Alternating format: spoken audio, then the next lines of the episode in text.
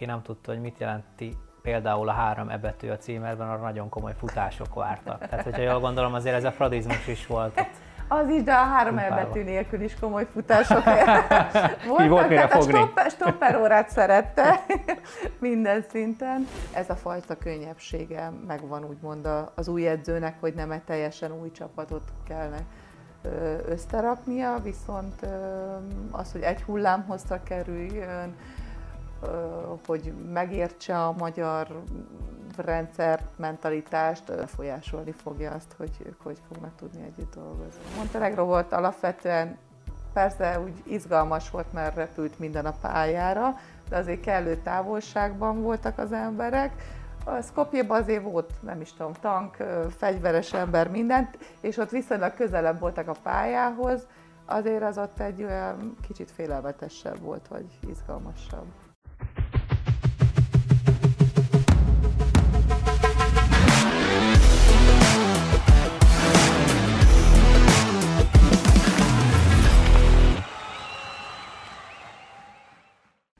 Szevasztok, szeretettel köszöntök mindenkit, Varga Dávid vagyok, újra itt a Hajrá Zöldek, köszönöm, hogy ismét itt vagytok velünk, ezúttal egy Európa bajnok, világbajnoki ezüst és bronzérmes, négyszeres magyar bajnok kézilabdázó fogadta el a meghívásunkat, méghozzá Siti Eszter.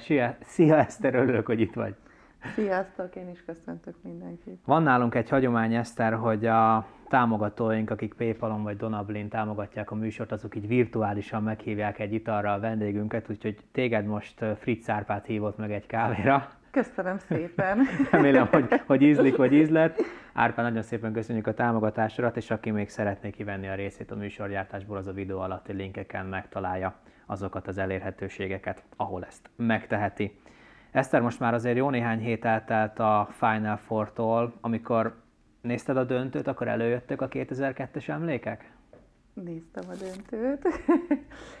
hát úgy, úgy előjönni nem, mert az most már régen volt, és az azt gondolom, hogy egy lezárult része az életemnek, de maga igen, tehát, hogy azért egy döntőt játszani, egy Final Four, de azért új a lebonyolítás, azért az azt gondolom, hogy mindig extra, és azt, hogy Magyarországon játszani, akár a Fradi tábor, akár a magyar emberek, ahogy tudnak szorkolni. Tehát én azt gondolom, hogy egy, ez egy nagyon extra dolog egy, egy ember életébe, hm. hogy egy ilyen megadatik. Abszolút, és uh, milyen, fogunk majd a karrieredről is beszélni, Igen. meg erről is, tehát majd, majd két síkon fogunk tovább menni, vagy két síkon fogunk tovább menni. Egy kérdés meg engedj meg ez, hogy milyen szemmel nézted ezt, tehát abszolút az volt a kommunikáció a háttérben, hogy nyilván ez a Fradi szempontjából egy óriási meglepetés, te, mint hozzáértő, láttad ezt a csapatba, hogy ez most összejött nekik?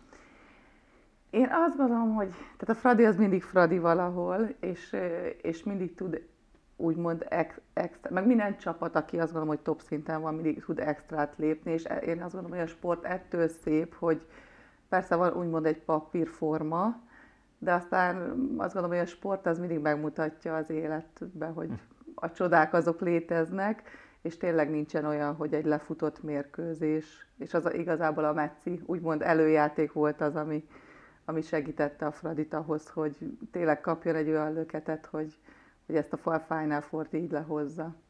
Hát akkor most repüljünk vissza 94 nyaráig, amikor ugye Mehetünk? Menjünk? Mehet, mehetünk. Amikor ugye az IFI válogatott irányítója, az akkor még 16 éves Siti Eszter megegyezett a Ferencvárossal. Mit vázoltak fel neked? Mi volt, ami, ami miatt ezt a döntést meghoztad? Hát én igazából 14 évesen kerültem el Nagy Kanizsáról, amikor úgy éreztem én, hogy akkor nekem lépnem kellene, hogy, hogy fejlődjek és haladjak így a kézilabda életemben, és valami többre vágytam.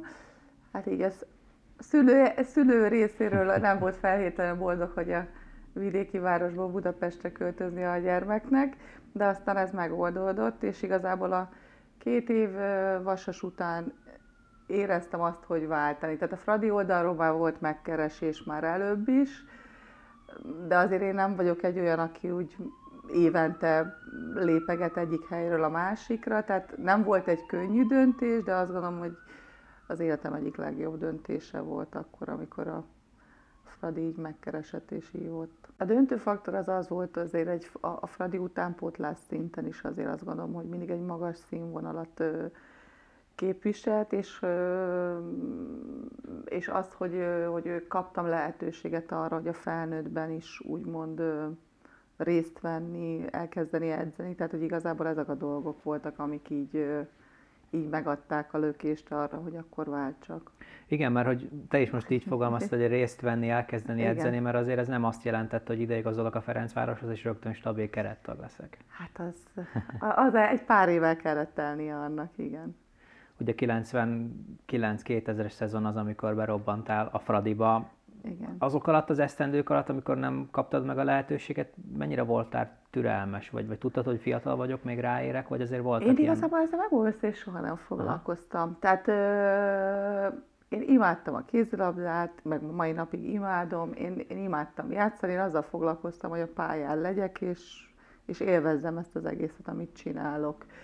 Ö, hát, amikor, tehát nekem volt egy Váci egyéves kitérőm, az azt gondolom, hogy nagyon meghatározó volt abból a szempontból, hogy, hogy extra volt egy Ferencvárosban, extra emberekkel edzett az ember, nagyon sokat kapott és tanult, de azt tény, hogy azt gondolom, hogy bármilyen tehetséges is az ember fiatalon, tehát azt gondolom, hogy játékba kell lenni, és egy bizonyos fajta rutint meg kell szerezni ahhoz, hogy az ember ki tudja igazából futni magát.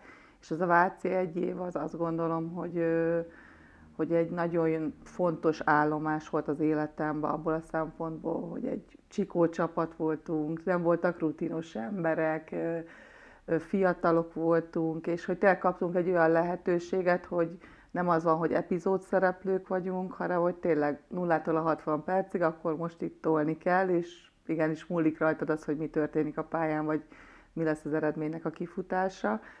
Úgyhogy, úgyhogy kellett ez a Váci év ahhoz, hogy, és azért ott abban az időben azért már gondolkodtam, hogy imádom a Ferencvárost, de hogyha nem játszok, akkor viszont lépni kéne. De az élet az mindig megoldotta, szóval és, és, és, és hozott egy olyat, ami, ami mindig úgymond előre vitte a pályafutásomat. Igen, és ugye ez a jelenség, ez mindmáig jellemző a Ferencvárosra, hogy a fiatal tehetségeket olykor kölcsön-kölcsön adja egy-egy partner csapathoz nálad ugye ez ebben az esetben a Vác volt, de imént említetted, hogy imádod a Ferencvárost. Volt már azelőtt is valamilyen kötődésed a klubhoz, hogy ide érkeztél, vagy itt a közeg nem, alakult nem? Nem, igazából a közeg. És tényleg azt gondolom, hogy ezt, szóval ez, az ember nem csak egy évet, vagy átfut egy egy bizonyos rövid időszakot az ember életébe, akkor, akkor azt mondom, hogy és több évet eltölt, akkor tényleg egy, egy, egy családba kerül az ember. Tehát nagyon jó volt a, a szakosztályok közti kapcsolat, tehát mindenhova is jártunk meccset nézni, tehát tényleg egy ilyen, mint egy családban lenne az ember. És a mai napig is szóval ez egy visszacsatolás, ha születésnap van, ha bármilyen alkalom, tehát hogy mindig megemlékeznek az emberről, pedig már nem most volt, amikor aktív voltam. És akkor mindig az hogy Siti Eszter a Ferencváros volt kézilabdázója, nem, mit tudom én, a Fehérvárhoz kötnek, akár pedig most már ott is jó ideje ott vagy. Igen, igen, de azért Fere, Fehérváron azért játékosként nem volt olyan hosszú kifutása igen. az életemnek, az, az, az, az edzői része az aktívabb, vagy hosszabb, vagy majd szeretnék majd még erről a, erről a közegről, meg a befogadásról egy picit később beszélni. Most maradjunk az időrendnél. Ugye 98-99-es volt ez a kölcsönadott szezon a, a Vácnál, és aztán már az újságok úgy harangozták be, hogy visszatér a Ferencvároshoz a kökénybe a utódjának kikiáltott Siti Eszter. Ezt még kimondani is elég brutális. Mekkora nyomást jelentett ez neked? Én nem tudom. Tehát mindig szerettem a kihívásokat. Tehát én, én nem, nem, nem, nem foglalkoztam ezzel. Tehát az, amit mondtam neked, hogy én játszani szerettem, csinálni a dolgomat, amit az edző úgymond dukáztatott, azt próbálta az ember a pályán megvalósítani, ez valamikor sikerült, valamikor nem. Tehát, hogy így nem, nem, nem foglalkoztam, meg a, meg a közeg iszonyú jó volt, tehát, hogy mi majdnem 24 órában együtt voltunk, tehát hogy nem csak, nem csak az volt, hogy lement az edzés, és akkor vége, hanem edzések között, edzések után, tehát hogy azért ez egy, tehát ez egy több volt, mint úgymond hmm. van egy munkahelyed. Kivel alakult ki a legjobb viszonyod egyébként? Hát én azt gondolom, hogy, hogy, hogy nagyjából úgy mindenkivel, de természetesen azért mindig van a fiatalok megalakulnak, az idősebbek, de, de alapvetően azt gondolom, hogy mindenkivel egy teljesen normális kapcsolat volt. Igen, erre akartam én is utalni, hogy azért nyilván voltak ott már idősebb, rutinosabb játékosok is, például ugye az említett kökénybe, gondolom, hogy hogy mondjam, nem a tánctéren segített, hanem sokkal inkább az edzéseken. Mennyire ment vele ebbe a, a, a tyúkanyó szerepbe? Mm, nem feltétlenül a köke volt a tyúkanyó, uh-huh. inkább a Szarka Évi volt, aki ennek a mestere volt, de a köke alapvetően maga a, a habitusa, a nyugodtsága, tehát maga az, hogy ott volt melletted, az egy olyan biztos pont volt. Uh-huh.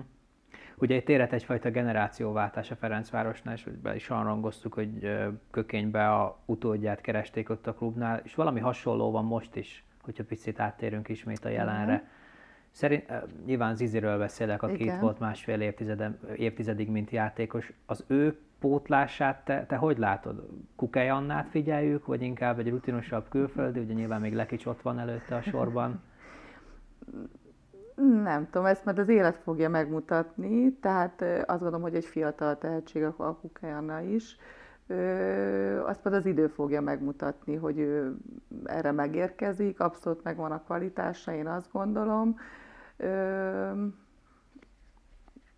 de mondom, ezt az, ez, ez az idő. Tehát ezt, én ezt, ezt nagyon nehéz ezt most ma megmondani, hogy mi lesz majd öt év, öt év múlva. A lehetősége megvan, én azt gondolom. És hogyha tanácsot kéne adni, akkor ez a lazasság lenne az? Vagy hogy ne vegye annyira komolyan, hanem hogyha benne van a tehetség, akkor úgy is kijön? De komolyan, komolyan kell venni, de én azt gondolom, hogy igen, tehát hogy kell egyfajta, tehát hogy az, amikor hétről hétre nyomás van, nem csak egyszer, akár kétszer egy BL bajnok is, stb. stb. Tehát azért kell egyfajta, hát igen, most hív, hogyha lazaság, akkor lazaságnak hívjuk, de kell a mínuszt is, meg a pluszt is ugyanúgy el tudni viselni. Ő még fiatal, én azt gondolom, hogy azért még kellenek a, az évek, amikor azt gondolom, hogy az 5 percből, nem tudom, 20 perc, 60 perc legyen neki, de, de ez abszolút egy normális dolog szerintem. Uh-huh. Ugye nyilván ott egy edző, itt egy edzőváltás is történt most a Ferencvárosnál, és hogyha korszakos mesterekről beszélünk, akkor nem csak Elek Gábor, hanem Német András neve is nyilván beugrik rögtön mindannyiunknak. Milyen edző volt egy, mondjuk kezdjük a fiatal Siti Eszter szemével, aki ide kerül a Nagy Ferencvároshoz? Hát egy igazi karakám, és oroszlán típus minden szempontból.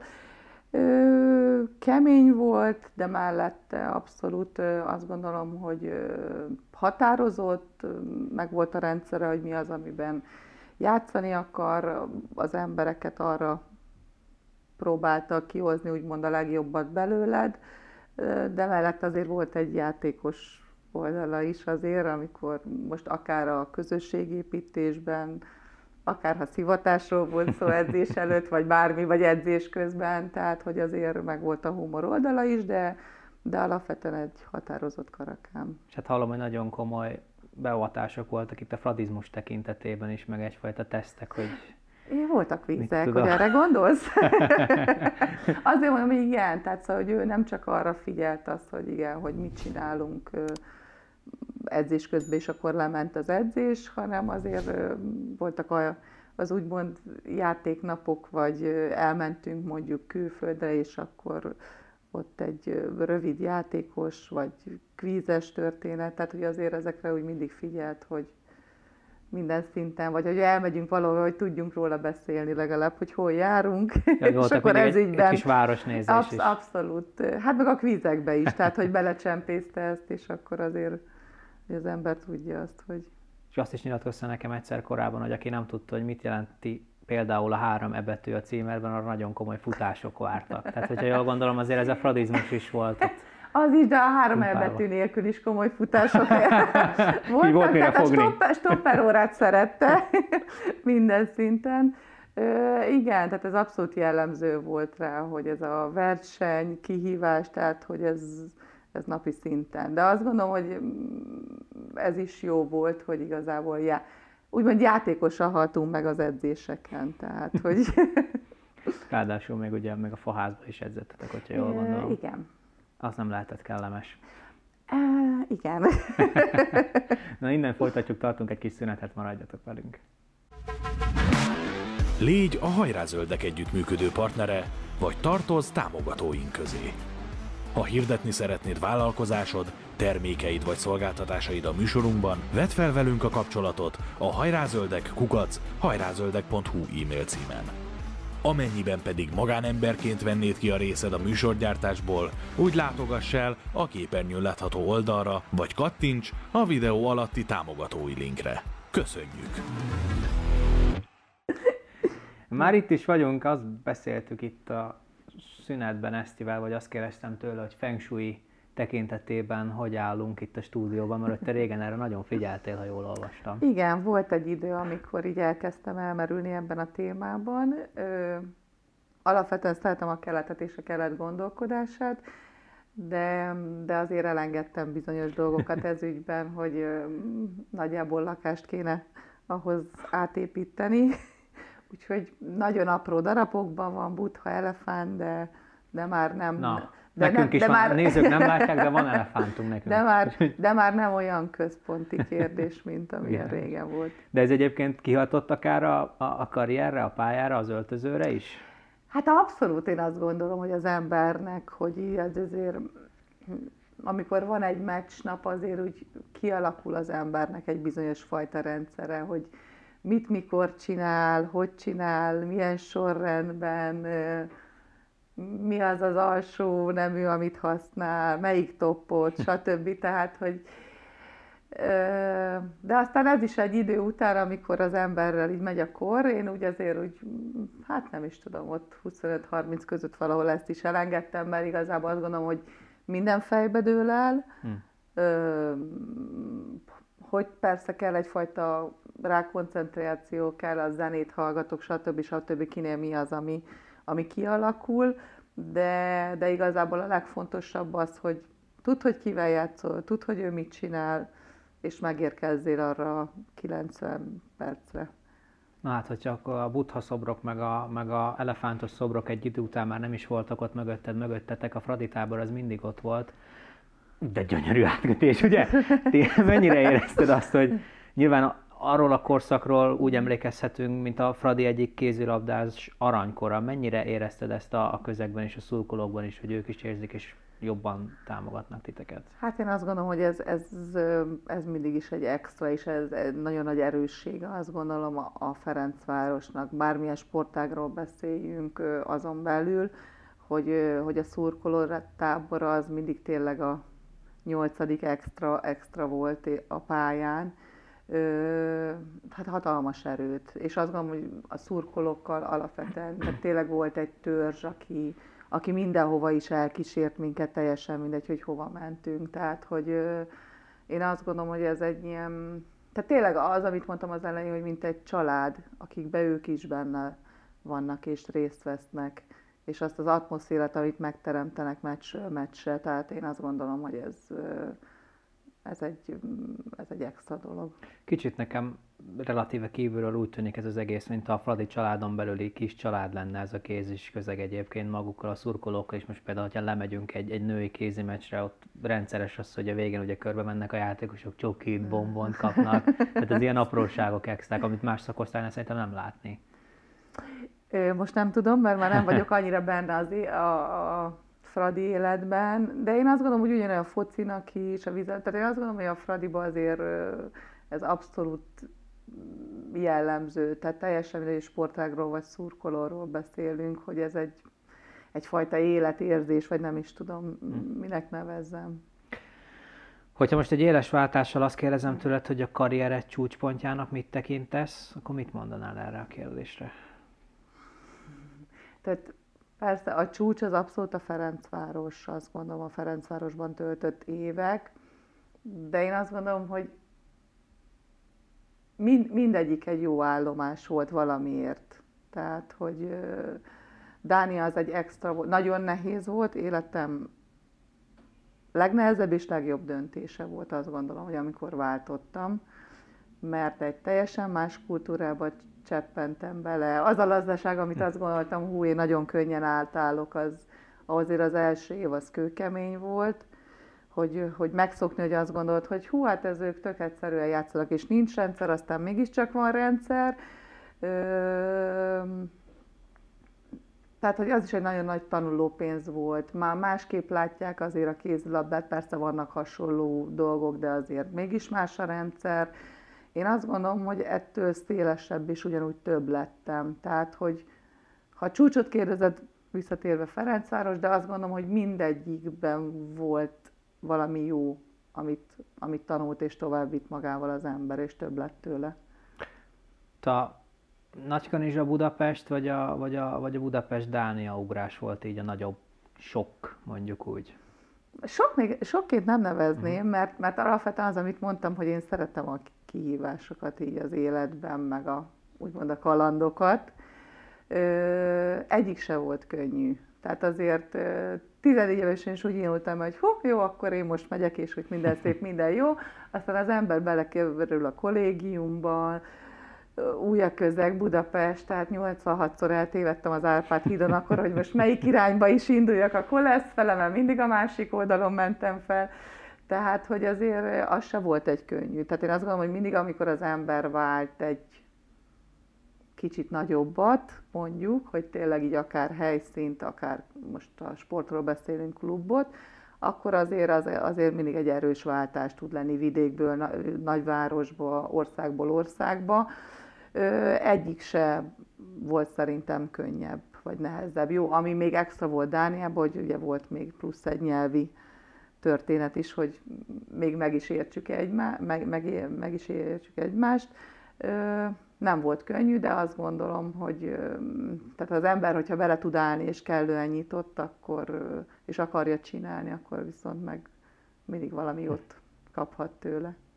De most te inkább úgymond makro szinten fogalmaztad meg a, a karriered csúcsát, mint Ferencváros, Igen. hogyha mondjuk egy meccset vagy egy, vagy egy pillanatot kéne kiemelni, akkor gondolom ez a BL döntő ott lenne? Vagy hát inkább kérdezem? Mert hogy ugye nyilván fájó a vége, meg az egy igen, nagyon érdekes párharc volt. Igen, de ha azt mondom, hogy azon belül nekem a Podgorica meccs volt, az az elődöntő. Uh-huh. Tehát az volt egy annyira extra, hogy abban a csarnokban, ahogy történtek a körülmények, az volt az egyik leg, leg, legextrább érzés, azt gondolom. Igen, hát ti ott, ott nagy dózisban kaptátok meg a Balkánt, ugye egymás után, a Podgorica után Abszolút, jött a Skopje. de ez egy nagyon érdekes volt, mert mint Montenegro volt alapvetően Persze úgy izgalmas volt, mert repült minden a pályára, de azért kellő távolságban voltak az emberek. A Skopjében azért volt, nem is tudom, tank, fegyveres ember, mindent, és ott viszonylag közelebb voltak a pályához, azért az ott egy olyan kicsit félelmetesebb volt, vagy izgalmasabb.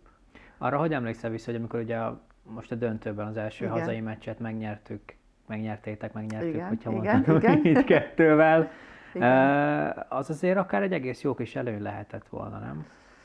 Igen, de hát az a kettő, az, hogy milyen most, az majdnem semmi, tehát hogy uh, ott azért oké, okay, hazai pálya plusz kettő, de, de azért az, amit mondtam neked, hogy elengedi az ember a babonát, és minden meccs új, ez, ez, ez ugyanúgy vonatkozott arra a mérkőzésre is.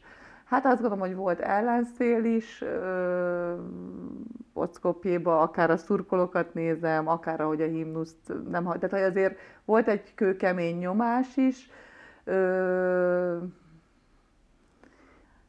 nem hoztuk ki azt a csúcsot azon a meccsen, amivel azt gondolom, hogy ezt a meccset meg tudtuk volna nyerni. De azt gondolom, hogy azzal a csapattal tényleg egy, egy extrát sikerült csinálni maga azt, hogy eljutottunk egy BL döntőbe. Mm, tehát akkor nagyjából itt is ül a párhuzam a, a mostani Fradival, itt ugye többen is talán éppen Elek Gábor nyilatkozta azt rögtön a döntő után, hogy most még nyilván nem tud örülni neki, mert azért egy vesztes meccsnek ki tud örülni, de hogy néhány nap múlva biztos át fog ez értékelődni. Ez bennetek is lejátszódott ez a folyamat?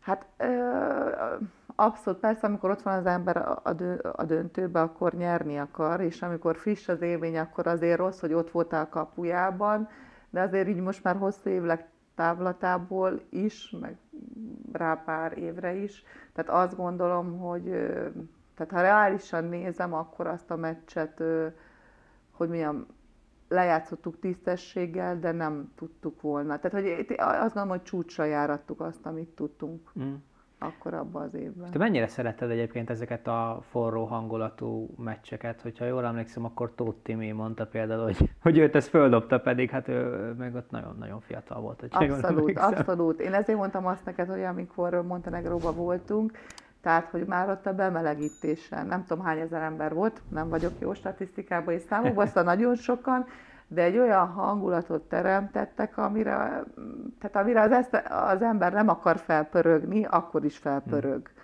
Tehát én azt gondolom, hogy az mindig egy extra, amikor úgy lépsz be egy csarnokba, és engem soha nem zavart, hogy, hogy az ellenfél vagy a saját szurkoló, de hogy, hogy legyen egy olyan atmoszféra, amikor tényleg azt mond, hogy na, akkor itt nincs, nincs félsz, hanem mész. Tehát, hogy itt csak jól lehet érezni az embernek magát. Ugye ekkor 2002-ben járunk, nagyjából egy évvel a Fradiból való távozásod előtt. Igen. Mikor fogalmazódott meg az benned, hogy hát akár az, hogy te mindenképp ki akarnád próbálni magad külföldön, Igen. és akár az, hogy akkor ez legyen most? Hát igazából én már előtte két éve gondolkodtam.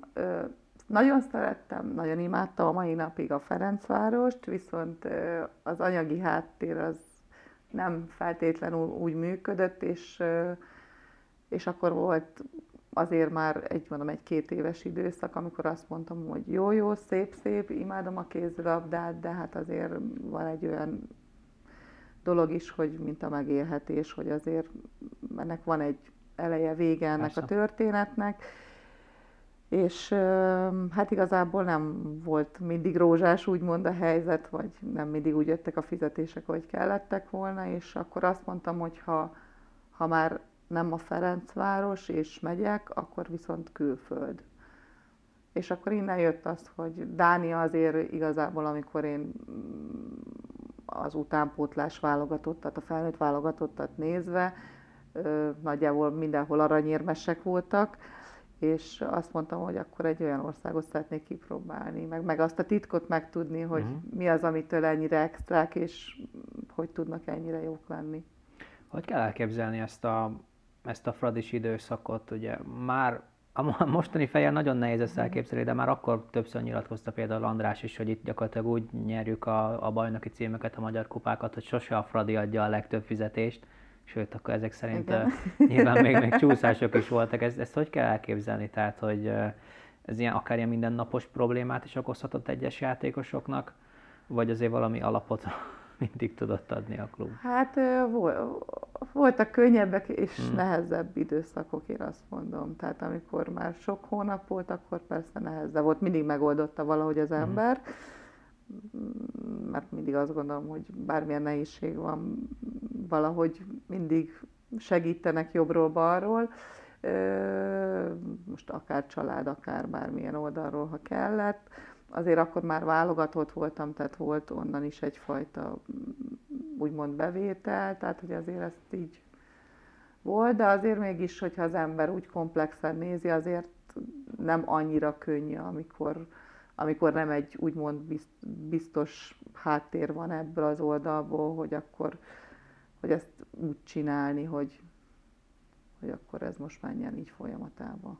Most nyilván nem a pénztárcába akarok Igen. kutakodni, de az akkor egyértelműen kijelentette, hogy akkora egy Dán, hát azt hiszem, hogy az alapszakasz 8.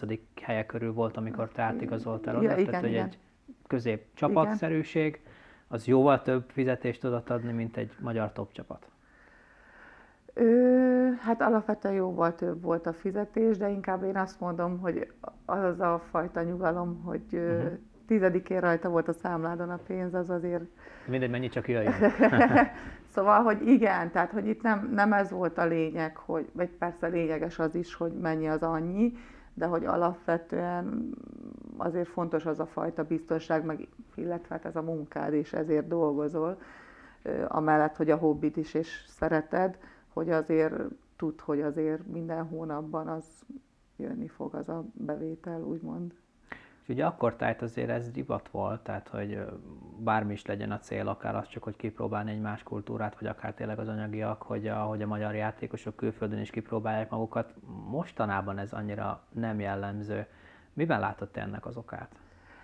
Hát én azt gondolom, hogy ö, hasonló a szituáció most szerintem Magyarországon, mint Dániában is volt akkor, hogy ö, volt több pénz, és már hogy Dániában, Világos.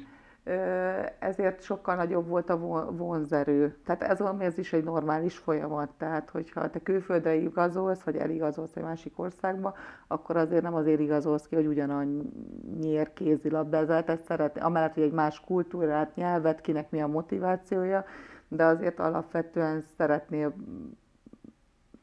anyagilag is úgymond jól járni és ott is volt egy ilyen jó időszak. Én azt gondolom, hogy most Magyarországon is van egy ilyen optimális feltételek, hogy úgy mondjuk, és ezáltal egy vonzerő is Magyarország ebből a szempontból. Ez optimális szerinted a magyar kézilabda fejlődését tekintem? Mert persze természetesen az tök jó, hogy rendszeresek most már a fizetések, Igen. nyilván jobbak is, mint akkor Igen. voltak, amikor te játszottál, de hogy ennek ellenére lehet, hogy hozzá tudna adni a, a, a tehetségekhez, vagy, a, vagy akár a rutinosabb játékosokhoz is, hogyha néhány évet külföldön is eltöltenének.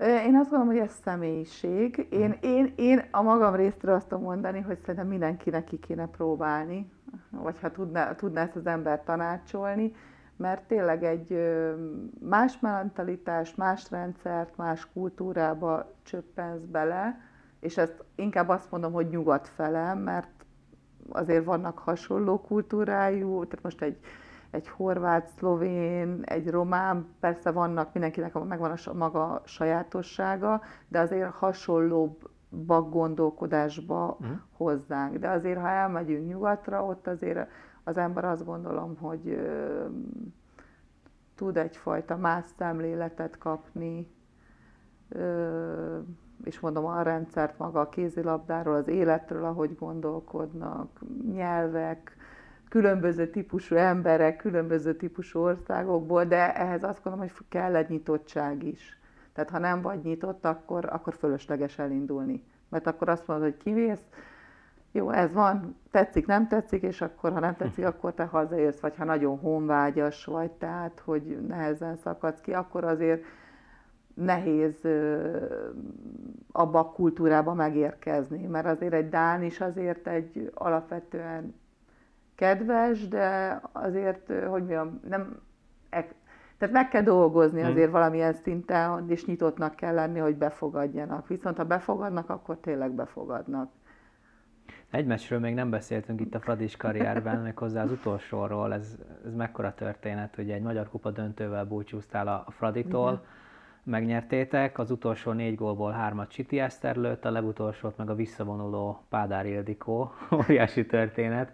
De mennyire Na, maradt én meg ez, nem? nem is Egyáltalán? Azt, azt Ma, hittem, hogy maga, ilyen... maga, hogy nem. ennyire nem, vannak meccsek, amik megvannak, de ennyire a részletek nem. Azt tudom, hogy megnyertük a kupát, természetesen, de ez már így nem maradt meg. Akkor ezek szerint nem volt nehéz a búcsú. Jó, hát az, hogy egy, egy Ferencvárosban ö, alapvetően az mindig egy alap gondolat volt, hogy bajnokságot és kupát nyerni, tehát hogy ebben nem, nem volt kérdés, hogy máshogy indulnál neki az évnek, tehát hogy, és tényleg ezért dolgoztál azért egész évben. Úgyhogy ebből a szempontból nem volt. A része meglepő, persze kivitelezni, kivitelezni kellett. És ez mennyire volt egyébként um, alapnálad, vagy, vagy egyértelmű, hogy a karrier után is maradsz a kézilabdában? Nem volt egyértelmű. Aha. Nem. Tehát én például azt mondom, hogy nem akarok edző lenni, most már sok év edző vagyok. Ö, nem, ezt igazából az élet hozta ezt is. Ö, én végeztem egy turizmus ö, szakot, dolgoztam is benne egy rövid időt, aztán azért az ember, tehát valamennyire azért beszippantja a sportvilága az ember, meg amit mégis hobbiként tűzött, és jött egy lehetőség. És akkor egy ideig csináltam párhuzamban, aztán így rájöttem, hogy azért a kettőt azt így nehéz így összehangolni, és akkor visszatértem meg, ugye volt három év az életemből, amikor abba hagytam a kézilabdát, és akkor, akkor jött a turizmusba is, stb.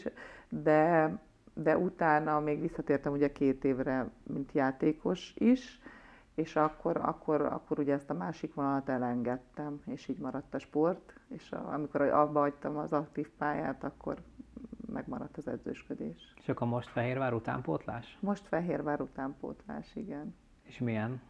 Milyen? Jó, jó, izgalmas, teljesen más. Melyik korosztály egyébként? Most kicsikkel Kicsik, vagyok, aha. igen. Egy iskolában, egytől négyig. Uha. Akkor az még szivacs, nem? Az még szivacs, igen, igen, igen, abszolút. Én azt gondolom, hogy most már abból a szempontból így jó a másik oldalról is, hogy most már megtapasztaltam az elmúlt tíz évben, 10-11 évben, hogy, hogy tényleg milyen a legkisebbektől a legnagyobbig lenni, hogyha nem is mindig így vezető pozícióba, de, de, de hogy minden korosztályban úgymond tevékenykedni. És azt gondolom, hogy mind, mindenben, tehát meg, megvan a, a, a szépsége is, meg a nehézsége is, teljesen mindegy, az ember milyen korosztályjal dolgozik. Én szerettem ezt is, tehát kézilabda, kézilabda. meg tudsz fogni olyan faktort, nem tudom, gondolatot vagy attitűdöt, amit a Fradiban szedtél magadra, csúnya magyarsággal, és most akár tovább viszed, mint edző? Próbálod továbbadni a Fehérváron? Hát maga a csapatszellem, én azt gondolom, hogy, hogy az, annak az ereje az, hogy, hogy küzdeni egymásért. Az Andrásnak az a fajta játékos meghalós edzései. Ajaj, szegény fehérváriak. nem, nem, nem, nem, azért mondom, a hogy, hogy, igen, szóval, hogy azért mondom, hogy ő, ő, ő ezt azt gondolom, nagyon jól érezte és csinálta, hogy, hogy igazából mindent versenyre játszottunk, vagy mindig mindennek volt tétje, úgymond edzésen, hogy nem, nem olyan kimondottan száraz edzések lettek volna. Tehát, hogy ez a, ez a része, ez azt gondolom, hogy igen, hogy ezt így próbálom tovább vinni. Mert, mert azt gondolom, hogy labda, játék, szóval én azt gondolom, hogy fontos, hogy, hogy ezt mindig is élvezze az ember. Eszter, a mai Fradival kezdtük, engedd meg, hogy egy záró kérdést ismét erről a csapatról tegyek föl. Kíváncsi vagyok, hogy hogy látod itt a helyzetet. Ugye beszéltünk már nagy korszakváltásról, Igen Ugye Elek Gábor is elhagyta a Ferencvárost, és egy új Dán edző érkezett a kispadra, ami egy egészen más, egy soha nem látott szituáció a Fradinál. Te hogy látod a szakosztály jövőjét? Meg fogja mutatni. Ez, is Ez olyan, egy megúszós válasz. Megúszós, figyelj, nincs varázsgömböm. Én alapvetően nagyon szeretem a skandináv gondolkodást. Azt, hogy egy külföldi edző érkezik meg, úgymond a magyarok után, akik, akik és akár a Gábor, akár az András, tehát alapvetően, hogy mondjam, ősfrodistának lehet mind a kettőt nevezni. Ez egy izgalmas történet lehet. Hát fontos lesz, hogy ez az edző. Én azt gondolom, hogy egyrésztről lehet is jó, hogy azt a fajta mentalitást, gondolatot, hogy ő hozza magával, de ez a kémia, hogy hogy fog működni a csapattal, én azt gondolom, hogy az lesz a legfontosabb, de ezt az idő fogja ugyanúgy megmutatni. Hát meg nyilván az azért ez egyelőre nem jött annyi új igazolás, hogy ez még ne Elek Gábor csapata legyen, tehát nyilván Jó, hát abból a, a szempontból igen, az egy másik optimál. Én azt gondolom, hogy fontos az, hogy egy csapat ne forogjon uh-huh. évente, hanem, hanem csapat maradjon, mert egy közösségnek azért nem egy-két hónap vagy egy év alatt alakul ki, tehát ahhoz, hogy azért összhangban legyenek az emberek, azért pár évet együtt kell dolgozni. Ez a fajta könnyebbsége megvan úgymond az új edzőnek, hogy nem egy teljesen új csapatot kellene összeraknia, viszont az, hogy egy hullámhozra kerüljön, hogy megértse a magyar rendszert, mentalitást. Oké, van könnyebbsége, hogy van külföldi játékosa, aki mondjuk hasonlóban gondolkodik, mint ő. Tehát, hogy ez, ez, ez, ezek könnyebbségek lehetnek, de mondom, a kémia az, hogy hogy alakul, az az befolyásolni fogja azt, hogy ők hogy fognak tudni együtt dolgozni. Hát reméljük, hogy jól fog működni ez a kémia. Ezt nagyon szépen köszönöm a Én beszélgetést. szépen. Figyeljük a Fehérvári utánpótlást, úgyhogy majd a várjuk a Fradiba érkező tehetségeket, jó? Ezt most a fehérváriak ne vegyék magukra. Egy pár évet ott is játszhatnak. Na, köszönöm szépen, hogy itt Én voltál. köszönöm. Nektek köszönöm szépen a figyelmet. Kettő hét múlva jön a következő hajrázöldek. Tudjátok, hogy addig a Youtube-ra tessék feliratkozni. 3000 feliratkozónál jön majd egy nagy játékunk. Mindjárt Esztivel is aláíratok egy matricát, úgyhogy azt is ki fogjuk sorsolni. Facebook, Instagram, hajrázöldek. Szevasztok!